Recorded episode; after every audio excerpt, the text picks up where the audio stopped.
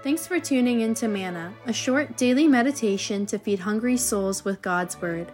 These episodes were prepared by ordained ministers for a radio broadcast called Voice of the Church and are now republished by the Reformed Perspective Foundation, a Canadian charity that applies biblical truth to the issues of our time.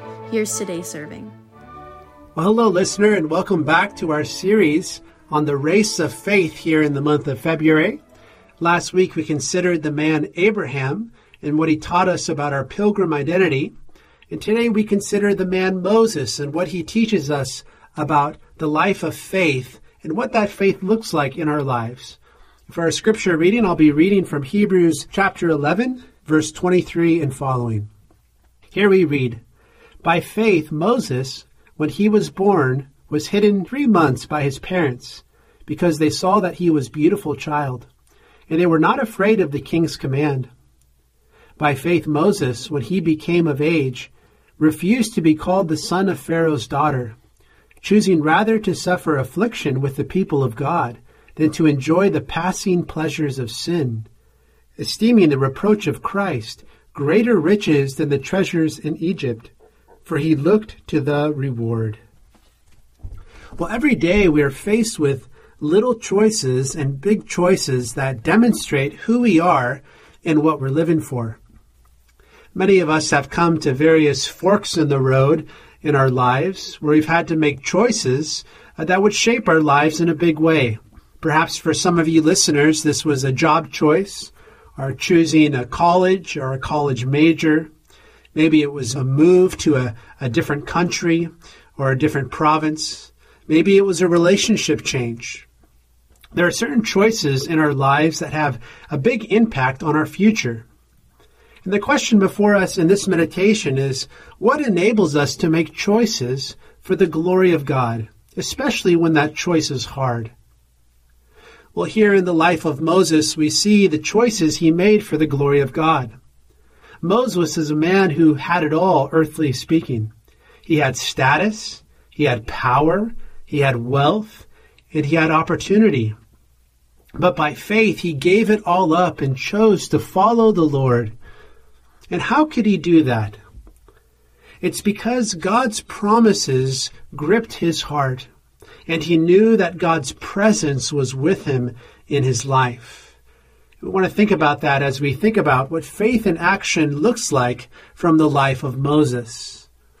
First, we see here in Moses, he embraced an identity in Christ over a worldly identity. When Moses was a baby, we're told he was rescued by one of Pharaoh's daughters, and he lived with an Egyptian identity for 40 years. But over time, as Moses grew up, he learned about his identity with his brothers and sisters in Israel. He learned that he belonged to the people of Israel. And he grew up then seeing Israel's affliction and seeing their oppression in Egypt.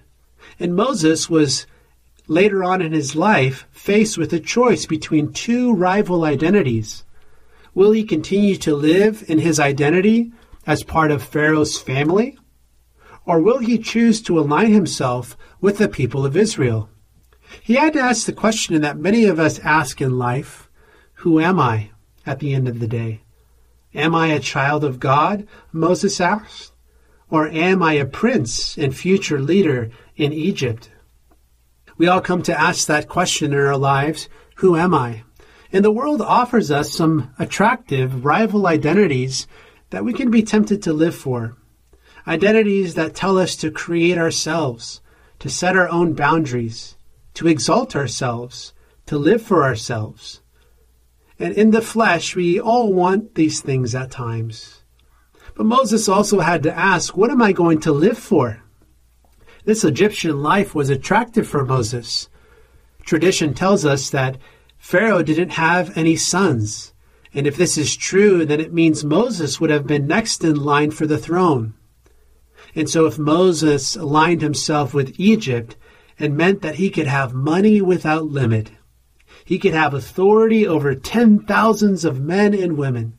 He could have fame. He could have military power. He could have access to the best food and drink and, and pleasures beyond anything that we can imagine. And to identify himself with God's people was to identify himself with slaves. It was to identify himself with suffering. And so he had to choose identify with the slave people or be the king.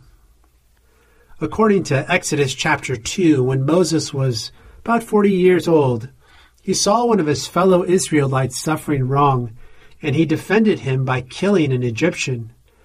In that moment, Moses began to identify himself with the people of God. Hebrews tells us he refused to be called the son of Pharaoh's daughter. He began to denounce his Egyptian identity and instead he willingly took upon himself an identity of suffering and affliction.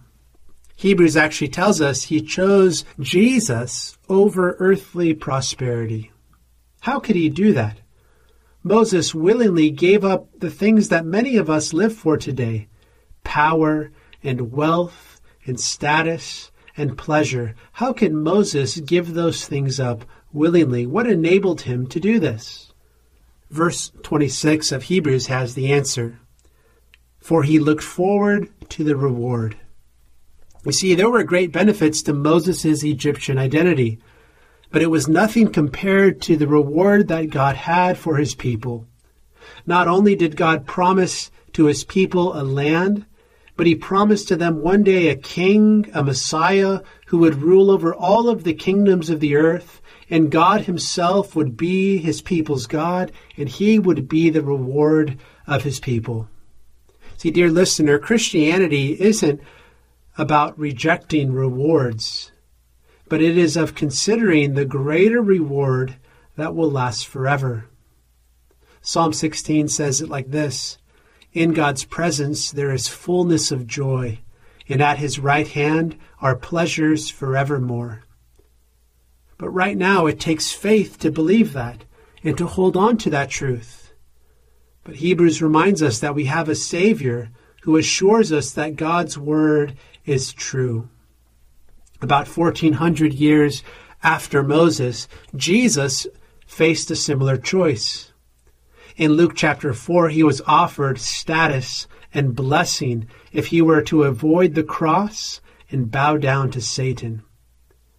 But Jesus, the greater Moses, rejected this identity and became a man who would suffer in order to redeem God's people. In Hebrews chapter 12 tells us, For the joy that was set before him, he endured the cross, despising the shame, and is now seated at the right hand of God. Our Lord Jesus shows us that choosing to live for God is worth it, even when that choice is difficult. It's worth it to follow Jesus Christ today and to live the life of faith. The Apostle Paul would write in Philippians 3, verse 8 Whatever gain I had, I counted as loss for the sake of knowing Christ Jesus my Lord. Again, to be a Christian doesn't mean that you totally give up on pleasure, treasure, and glory. But it is a, a call to exchange temporary and fleeting pleasures for something greater, and that is knowing Christ. And Moses exchanged lesser pleasure for greater pleasure. And we too are to find greater pleasure in following God, trusting that He will fulfill His word. And so, dear listener, every day we are faced with choices, some big and some small, some life altering and some ordinary and our choices reflect the kind of people that we are. People of faith make the choice to live for Christ, even when that choice is hard, because they see there is a greater reward in following Jesus. May God help you today in your choices to consider who He is, so that you can make choices that glorify Him, and so that you can know the joy of walking with Jesus Christ. Well, that's all for today. Join us next time for our final meditation in this series on the race of faith. We'll be skipping ahead to chapter 12 as we consider the goal of this race, fixing our eyes on Jesus. But until then, may God bless you and may He strengthen you for the race of faith.